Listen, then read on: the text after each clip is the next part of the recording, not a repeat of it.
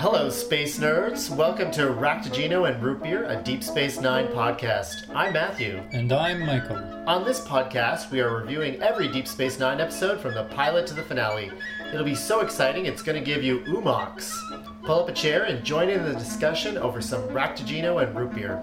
If you would like to contact us, set hailing frequencies to rrds9podcast at gmail.com. Today on the show, we are going to review Season 3, Episodes 17 and 18 Visionary and Distant Voices. So, Michael, are you going to give us a plot synopsis of Visionary? Yes, it actually will be a short one. Um, oh, yeah? I think you. I think I can do it. so, so we have uh, another Miles O'Brien suffering episode. Mm-hmm. My favorite. And uh, in this one, some Romulans are, are visiting DS9 because they want an update. Um, they want intel on the Dominion, which is part of the deal for the Romulans lending their cloaking device for the uh, the Defiant. So, oh, and there's also a, a, group of Klingons that just kind of show up because they need their ship repaired. And uh, Miles O'Brien uh, working on something that blows up in his face, and uh, he gets all this radiation in, it, in in his system. Bashir thinks nothing of it, says, you know, take a few days off, take it mm-hmm. easy. Uh, and all of a sudden, he starts phasing into the future. Five hours. He keeps doing this, and it becomes kind of a medical mystery why this is happening. Yep. And also, each time he he goes into the future, something horrible happens, and so it becomes sort of a mystery about um, the eventual destruction of, of Deep Space Nine and who caused it. Is it the Romulans or is it the Klingons? And it turns out that the Romulans want to destroy the wormhole uh, because they see they see the Dominion as such a threat, and in order to do that, they have to destroy Deep Space Nine. And part what's ha- what's causing O'Brien to go into the future, they think it's this singularity, you know, uh, floating around outside the station. It turns out that that is a cloaked Romulan vessel. Mm-hmm. Meanwhile, the Klingons are a covert group of essentially assassins who are there to kill the Romulans. So uh, all this is explained with Miles O'Brien uh, going into the future, and uh, and as each time he goes into the future, um, it, it has a horrible effect on his body because they have to keep pumping him full of this radiation, and, and it has this really creepy ending where the final time he goes into the future, he essentially dies uh, meets himself in the future, and the future self is the one who comes back to the present. Yeah. The end. okay, so how did you feel about this episode? I I mean, this is one of the reasons I really like science fiction is thinking of these these strange uh, uh, science fictional circumstances that someone might be in. I, I remember when I was a kid, uh, I used to read what was it, Omni? Was that the magazine? This would have been sure, yeah. This would have been uh, the nineties. The nineties, yeah. It was like it was like a regular magazine that had like glossy cover and everything. Yeah, yeah, it, it was kind of science and science fiction. And I remember when I was a kid reading an issue where it said, "This is what would happen if you got sucked through a black hole," and it was terrifying, absolutely terrifying. Wow. you you would enjoy being sucked through a black hole. you would probably die very quickly because yeah, yeah. you'd be stretched very. So, yeah. so I mean, you would lose consciousness. You would die quickly. But it was more what happened to your body and how it would stretch you out like a noodle. It was just absolutely terrifying when you're a kid and reading something like that.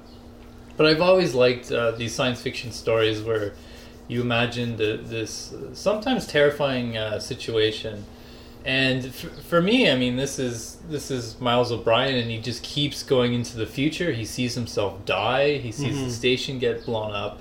There's no deeper allegory or metaphor in in this episode for that. It's not like it's not like the episode began and he's having marital issues with Keiko because he's obsessed with with planning for the future.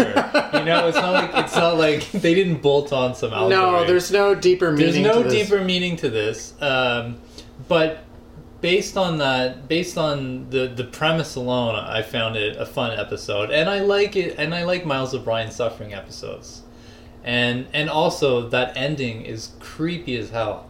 It's very creepy. um, yeah, it, it is very creepy. I enjoyed this episode as well, and it did feel a little bit like the episode. Was it the same season or previous season? I think it was a previous season, Hmm. where the entire episode is. Uh, you think it's from Miles's perspective, but it's actually from a duplicate's yeah. perspective. Yeah. And then he dies at the end, and uh, the real Miles is like, oh, watching him die. Yeah. So That the- was a terrific episode. Yeah, there's definitely recollections of that, and there's lots of scenes where Miles is interacting with himself as he dies, and there is the replacement of one Miles by another, Yeah. which is super creepy. There's an element of Philip K. Dickness about this, and uh, and also just you know the standard trope of if you meet your double, you know. Uh, you're supposed to kill your double. Like this is kind of like a standard trope in fiction Your doppelganger. your doppelganger, right? Because only one of you can exist.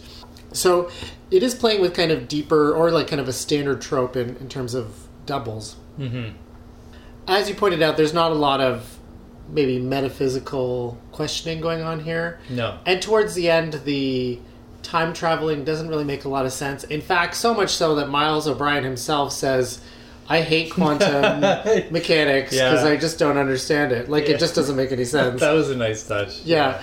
I, you know what, I'm always fine when someone is like saying, you know, our plot doesn't really make any sense, but they actually verbalize it, and Yeah. then that's fine, you know, if you ever get into that issue. And I generally found that the plotting was good, it, and the revelation of each situation was good. There was a nice amping up of all the situations. Uh, it was there was some comedy when Miles finds himself dead, and then he's like telling off Bashir for not trying harder to save him. Yeah. And Bashir, yeah. and Bashir's like, I tried my best, you know, like He said he wakes up and and uh, Bashir goes, "Oh, thankfully, you know, you're okay." And he goes, "I'm not. You forgot to do a vascular arterial scan. Why didn't you do that?" And Bashir's like, "Oh, oh, okay." yeah. So there's uh, there's a chance for some humor. Um, I like sometimes when O'Brien passes out, he just like hits the ground like a sack of oranges. Like Yeah. he just like bang, and everyone just kind of watches him fall. There, there was one where he doesn't though. It, it was going into a commercial break, so they they had to have him say something, uh, and then he just kind of like um, goes back into the present, says what he has to do, and remains standing. he never falls. It's like, oh, Uh, yeah, so it was good. Um, I don't really know why he had to replace himself. It really felt like a they just wanted to add some creepiness at the end when he replaced himself. I, th- I think he was dying essentially. I mean, Yeah, but if you die, don't you die? Like, okay.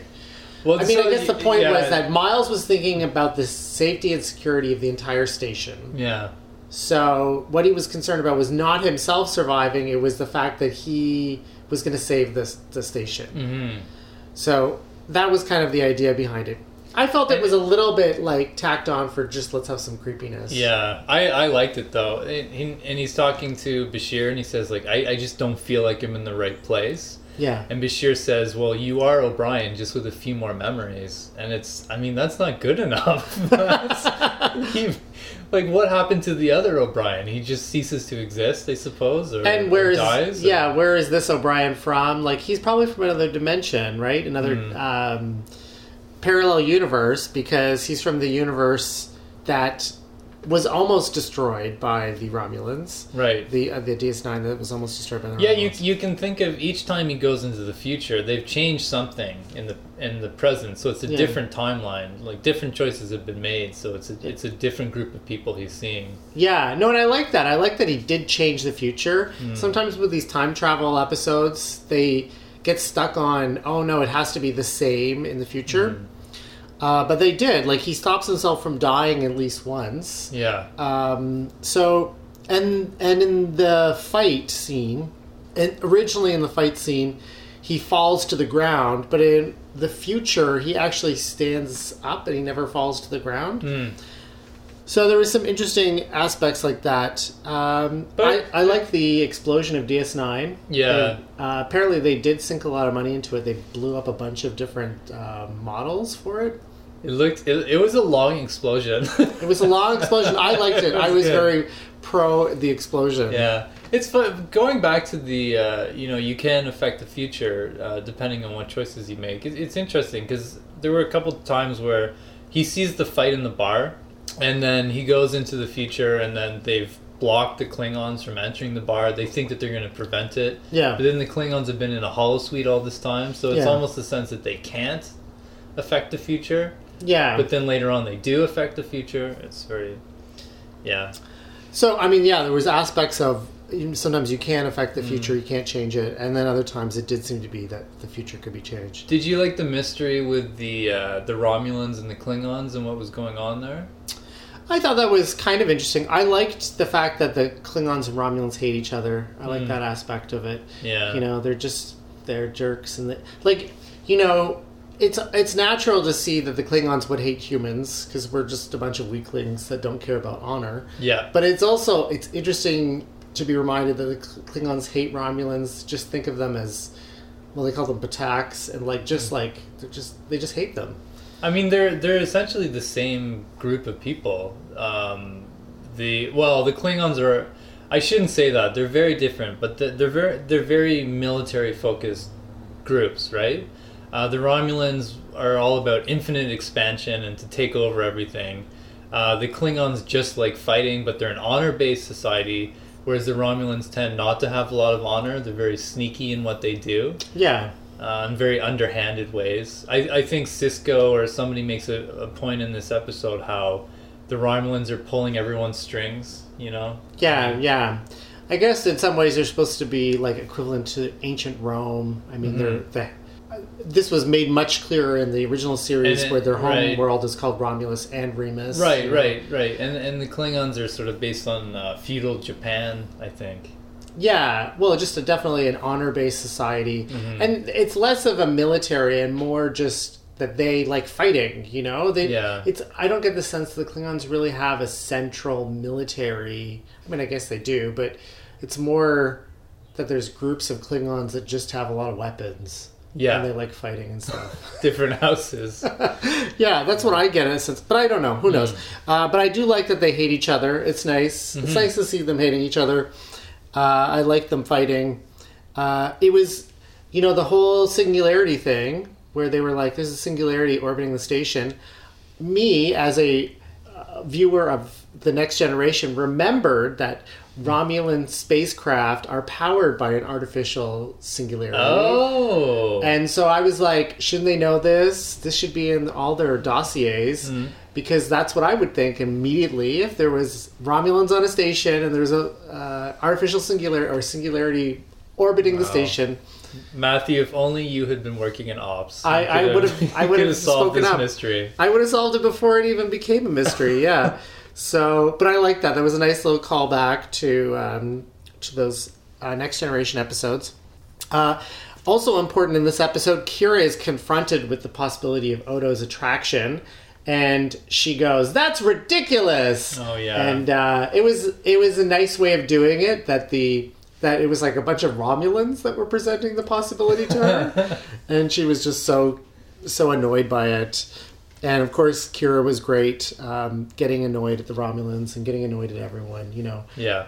uh, like a even after she's been told to keep her cool and be diplomatic, she's like, "Okay, I'm gonna be diplomatic," and then she's just like flies off the all. handle. Yeah, I, I was hoping that the Romulan who uh, who was on board the Defiance um, at the beginning or end of last season, I I, uh, I was hoping that she would return, but yeah. you were saying that yeah, Seska, you were saying that she might have been a a, uh, a recurring character, but they couldn't figure it out. Yeah, they couldn't. They were like, "How are we gonna have storylines about this Romulan all the time?" They just were like, "No, it's just too much work." Mm. Um, I thought the Romulans were cool. They're like they're always jerks. Um, the Klingons in this particular episode, I didn't find them very Klingony. I felt like they were kind of Klingons at like maybe sixty percent. You know, they were they when they were in the the security cell, they should have been like you know threatening to disembowel or like pull apart Odo or something. I don't know. They should have been more. I you know More aggressive. I find that the Klingon part of this interesting because like like I was saying the Klingon or we were just saying that the Klingons are an honor based uh, society. So it's interesting that they would have a group of um, assassins or, co- or or a covert unit operating Yeah. undercover, which seems to go against the Klingon the Klingon honor code, and they didn't quite explain that. But I, I do like how the Klingons were pretending to be like usual Klingons, where they're getting into bar fights and things. They're when you first see the Klingons in, in this episode, one of them's drunk, and security is, is hauling his ass off, and you're like, oh, it's those Klingons again. But then you're like, oh, wait a sec, they're it's all make believe, like they're all doing it in disguise, and they're actually, uh, Yeah.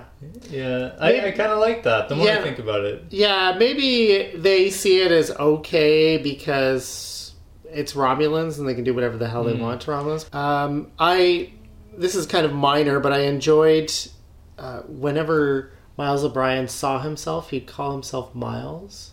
hmm. What would you call yourself if you ran into a duplicate of yourself? Would you call yourself Michael? No, I'd call myself bro. Hey. I would say- probably say me. I'd go, "Hey me." You'd say, "Hey, me." I would find it so weird to refer to myself as Matthew. No, you know what? I would, I would, I would refer to myself as as Michael. I think. I mean, like, what would I respond to? You would say, "Hey, you," or "Hey, me." You go, "Hey me," and then you go, and then you respond and go, "Hi me." but you're you. I know you both. You're both me. No, they're another Matthew. This is getting strange. Um, anyway, I think it's just strange that he called him Miles. It sounded weird, but anyway. Uh, but as we don't have standard pronouns for when you are referring to your own duplicate, Is this going to be a pronoun issue in the future when we invent time travel? yeah, there'll have to be standardized pronouns for uh, referring to people, referring to your duplicate. Um, last thing before we move on to the next one, uh, or at least the last thing I was going to mention was the dartboard. This is the second time we've seen the dartboard, and now it's up in Quark's. yeah. Now this stupid dartboard is up, I- and it will be go, it'll be going on for the rest of the series. You know that, right? I forgot that Morn got impaled by by darts. Yeah, poor Morn. And uh, Quark was worried about him, but only if he got struck in the eye, because replacing an eye is very expensive. So Morn didn't seem that bothered by it no, though. it kind of hit his like maybe his jacket seems very puffy, so maybe it was just hit his jacket. yeah, the dartboard. Once again, I agree with Quark. Who needs to throw around pointed sticks at things? You know, No. just do it in a holosuite. Stop being like, Yeah. stop being a weirdo, O'Brien. Stop bringing your dumb 20th century games into the 24th century. Stop imposing your 20th century Earth culture onto onto a Ferengi bar. yes. so, but we're going to see more of it. Um, uh, apart from that, do you have anything else you want to mention about this? No, no. I, th- I think I think it's best that we move on to distant voices. Matthew, would you like to give a synopsis? Okay. So this one starts off with Garak and Bashir, and they are having one of their delightful meals, their lunches. And as they're just talking, it becomes apparent that Bashir will be celebrating his birthday soon, and it is his 30th. And because he's a little uh, wang, he's getting really upset that he's hitting his 30th birthday. I I wrote down Bashir turns 30. Boo hoo. I know. So he's turning 30. Matthew and I are 29, by the way. 30 in two months. Um, so he's he's getting upset about his birthday, and he's feeling that he's going to uh, that he's aging too fast. Which, of course, cue what happens in this episode. Um, he gets zapped by some alien uh, named Altovar, who's looking for some uh, biomimetic gels. I think they are yep. the things that are in the Voyager craft, and uh, he gets zapped by it, and then starts rapidly aging. Along with rapidly aging, he encounters an almost empty space station, and all the people in the space station who are left it's Garak, Quark, uh, Kira, Odo, um, Dax, and he sees Sisko as well, and and they're oh, and Miles, and they all seem to be acting strangely. and he sometimes hears whispers. Uh, so at one point, they actually managed to make these whispers louder for Bashir, and he realizes that he's in a coma and that everyone else is essentially a figment of his imagination. Which, you know, I would imagine it'd be hard to take to learn that you're a figment of someone else's imagination. The people seem to take it very well. we move forward. Bashir spends the entire episode trying to figure out how to deal with the situation until he, he comes to realize that he should have remained in the in the infirmary the entire time. Uh, he uh, he coerces Altovar into this zapper machine and zaps Altovar, and that wakes himself up, and um, and he's fine. And uh, we come to learn that actually, Altovar, if if you're psychically attacked in this way, you're usually uh, killed. So there was something inside Bashir that made him really strong and uh, defeat this uh, evil person. Um, and Altovar, the bad guy, was captured and sent on his way. Bashir at the end is talking to Garak. Nice little uh, book ending here. And he realizes that growing old isn't so bad after all. so, so what do you think of this episode? I did not like this episode. I didn't like it. It's funny. I was looking at uh, Ira Steven Behr's comments about this episode, the previous episode, and he liked this episode, and he didn't like the previous episode. So I, it's funny because in, we were saying how in the previous episode there's no uh, metaphor or al- or allegory bolted onto the time Yeah. traveling. In this one, you know, it's really obvious where he's like, "Oh, I don't want to get old," and then he's having he's locked in his own head, getting older, Yeah, um, and it just doesn't doesn't work. it feels it feels silly. I think the problem is, uh, so much of what he's doing just feels pointless, and there's no real understanding of how to solve the problem until almost at the end. And so for most of it, he's just wandering around, and it, it's basically a dream. And we've talked about this before. Um, you know, have a dream episode, lose a bunch of viewers. You know, Yeah. because what happens in the dream always seems not important or not relevant. So the fact that he's talking to Kira and Dax and everything like that, like the fact that Dax, for instance, gets kidnapped at one point, it seems to have no impact on the story really. Like it doesn't mean that a part of his brain is lost, or it doesn't mean that he can't do anything after that. Mm-hmm. It's just that she was kidnapped. So there's really only one stake, which is that he could die, and there's no understanding of how we can stop him from dying until right at the end. Yeah, and we we on we don't really learn anything really about Bashir, even though we're trapped inside his own head. We do learn some things, and that's He the, he, the part- he can, he can tell the taste of Tarkalian tea from. do you remember that? Yeah, it's yeah. like dripping out of a replicator. He goes, "Hmm, Tarkalian tea." Yes. Like that's a pretty good sense of smell, but uh, or taste. I or think taste. Yeah, it, yeah, Sorry, taste it. I think um, the ending Hmm. is where it does start to coalesce. When he starts to talk to Altovar, and Altovar starts revealing parts of his past and like about the post ganglionic fiber. And, Oh, uh, how right yeah. because he didn't want to place first in his class because he didn't want the pressure and. But Yeah. it, it, it's it's interesting. I I um, when you when he's trying to when he encounters uh, Jadzia and Odo and and Miles O'Brien and everyone and they're acting like just these kind of like idiots, like these Yeah. aggressive idiots, and they're not really thinking; they're just reacting to things. I thought, oh, this is interesting. We're in Bashir's own head, and this is actually how he sees other people.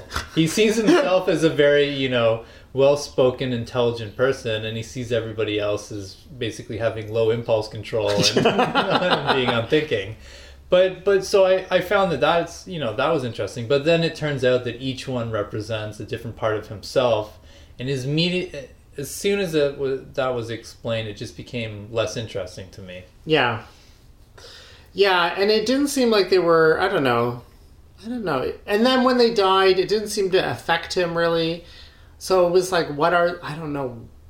It just felt confusing. Mm-hmm. And it didn't feel like it was adding up to much. It just felt like they were trying to fill up an hour with a bunch of incidents. And it wasn't until the end that we really get to any sort of real tension. Yeah. So that was my problem with it. Um, I thought uh, Altovar's makeup looked really cool. Mm-hmm. He looked really cool uh, as a baddie. Uh, but and and as I said, if Altovar had been like taunting him the entire episode and like talking about his past and stuff Right. like that, that might have been more interesting. Yeah, he he never seemed to be in danger. Yeah. um, which was kind of the point. You you realize he you know, but yeah, like he, it didn't seem like he, like he was he was uh, Bashir was ever in any real trouble. Everybody else was getting killed off except for him. Yeah, because there was one point where Altovar like says, "I'm going to kill everyone else and then come for you." Yeah, Uh, but you know, and like even when he got to the ops, you're like, what is he going to do there? I don't even know. You know, Mhm. like there was no understanding of how he was going to solve it. So it just there wasn't a lot of uh, tension for me. Um. Garak, uh, not to be um, objectifying people here, but Garak seems to have uh, lost a little bit of weight. He's looking a little svelte in a this little episode. svelte. Yeah. Um, I I just want to talk about again Cardassian literature, which I love. Yeah. this is the second time we've heard about it. Um, the first time was was all about the sense of duty, where it was The just family all, epics, yeah. this family epic, generation after generation, just doing their duty for Cardassia Yeah. and suffering quietly. and and in this one, we hear about uh, Cardassian, I guess, a murder mystery. They're Enigma tales. They're en- yeah. enigma tales, which are murder mysteries, and the point of them is that everyone is guilty, and the who done it part of it is just figuring out what they're guilty of. Yes. I love that. that was really good. Yeah, I love that uh, Cardassian uh, literature sounds like the most boring literature in the entire galaxy. I appreciate I, that. I would actually read. Uh, I would read it. I know I'd be kind of interested to read some of this Cardassian literature. Yeah. Uh, I mean, Dax was in a previous episode was talking about Cardassian poetry. Remember with the uh, Oh, right. when she had met the Cardassian poet. So maybe Cardassian poetry is a little bit more exciting. Maybe you- it breaks yeah. more boundaries. Who Do you remember? Like, did she like the poet? Uh, yeah, because she knew him, right? Oh, And she's right. talking about how she liked him. Uh, yeah, Garak was good.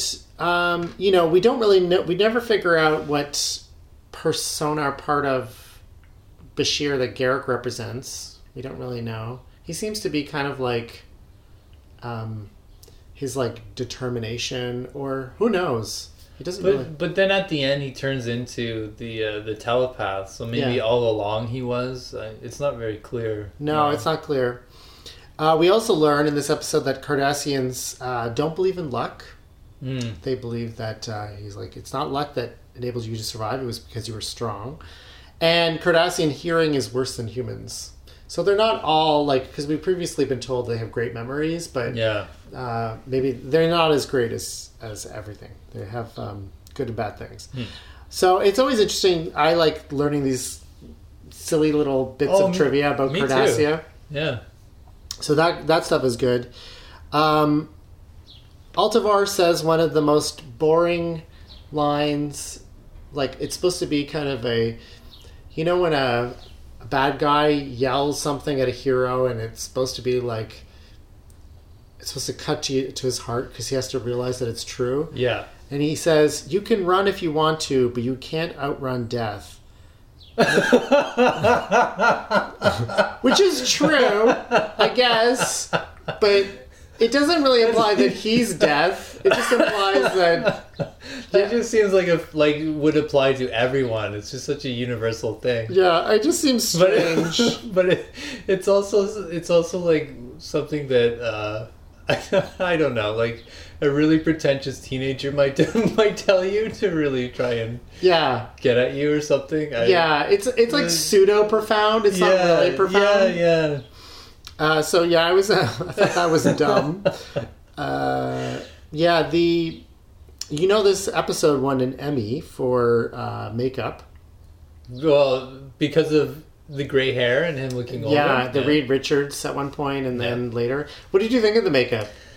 Um, I thought it was okay. Yeah, I thought it was I- okay. I there was some parts I didn't like it, but other parts I did. I yeah. thought it. I. It's funny. I thought it actually got better the older he got. Yeah, exactly. Yeah, I felt like, that way it, too. It was really hard to show that he was in his, I, I guess, seventies or whatever. But when he was when he was much older than that, it looked it looked good. Yeah, yeah, and he, I like think, like around the time when he broke his hip. yeah.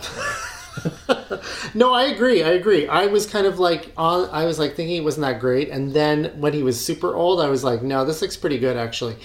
And uh, I didn't like his old person talking until he was super old as Yeah. well. If like he couldn't get the middle era, it was like Maybe that's really difficult for an actor too. I mean, it's easy to be a super old person because it's it's such like a yeah, caricature. yeah, you're kind of you know. hamming it but up. to but to imagine how you talk just twenty years into the future. yeah. Spoiler alert! Probably exactly the same as you're talking now. Well, if you're anything like Bashir, you're afraid of what you're going to talk like when you're 50. yeah. Um, so yeah, uh, interesting makeup effects. I think Altovar looked much cooler. I think that makeup looked really, really cool. yeah. Um, also very different than anything they've ever done before.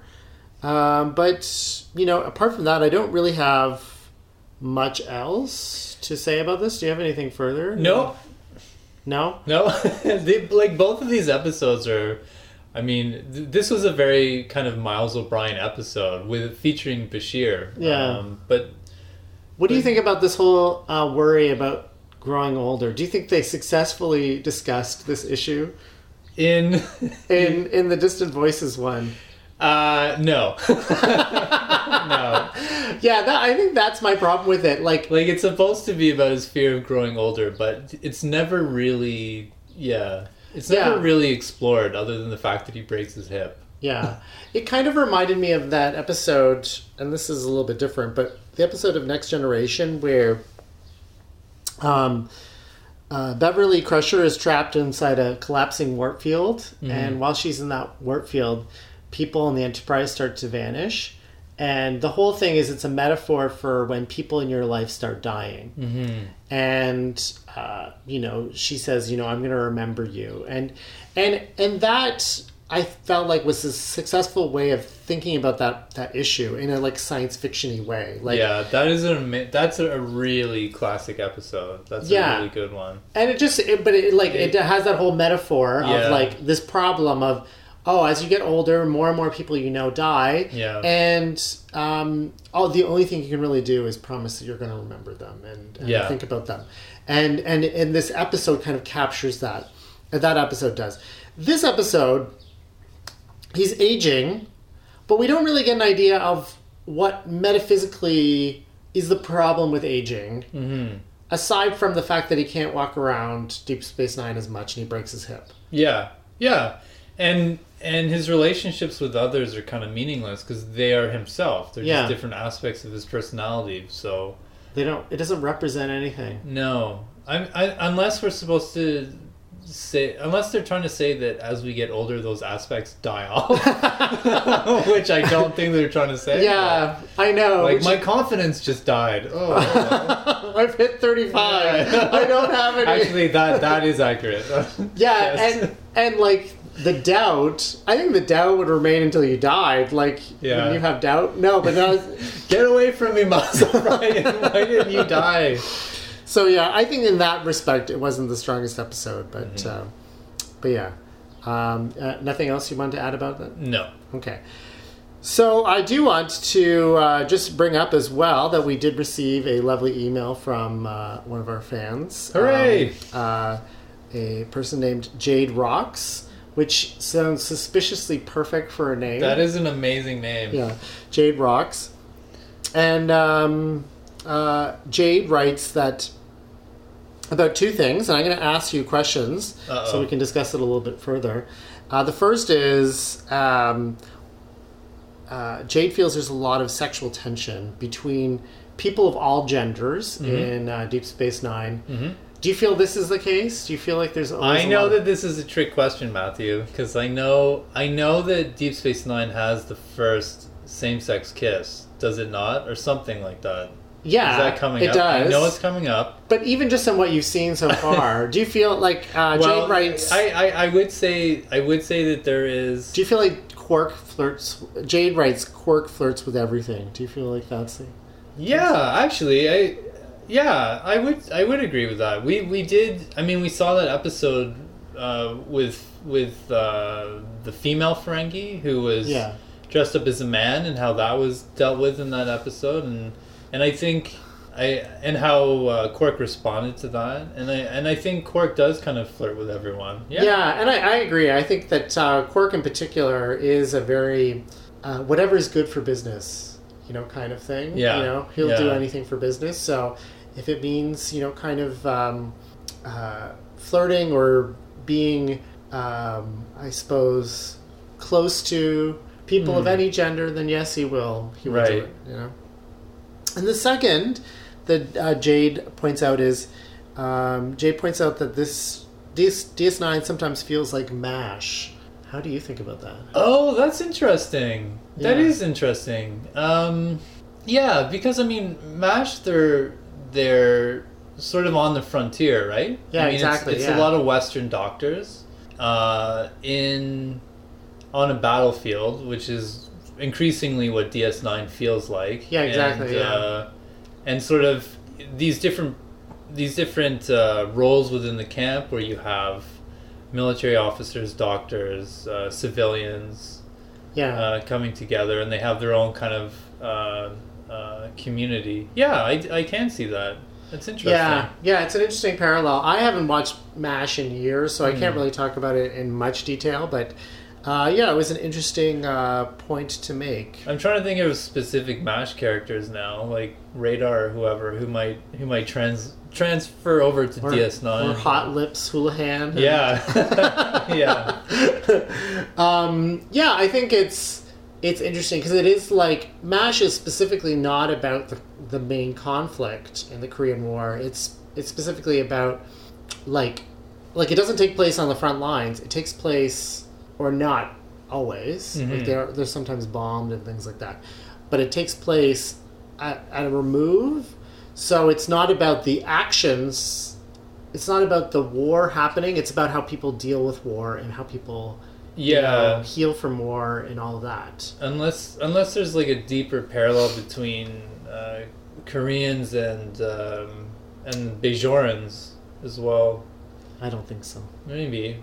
Hmm. Have to think about this. It's interesting. Yeah. So uh, I want to thank Jade for your lovely email, and um, we want to encourage anyone else if they have any uh, thoughts to please send them our way at um, at our email address rrds9podcast at gmail.com. Michael, do you have anything further you want to add? No, uh, thanks Jade very much for your letter, and yeah, we always like getting getting uh, reviews, ratings, emails, whatever, however you want to message us, um, subspace channels. Maybe just fondling our earlobes. Yeah, that's okay too. so however you want that's that's uh, that's what we'd like um, so otherwise i think that's it for this week. I hope you have a great week and thanks again for listening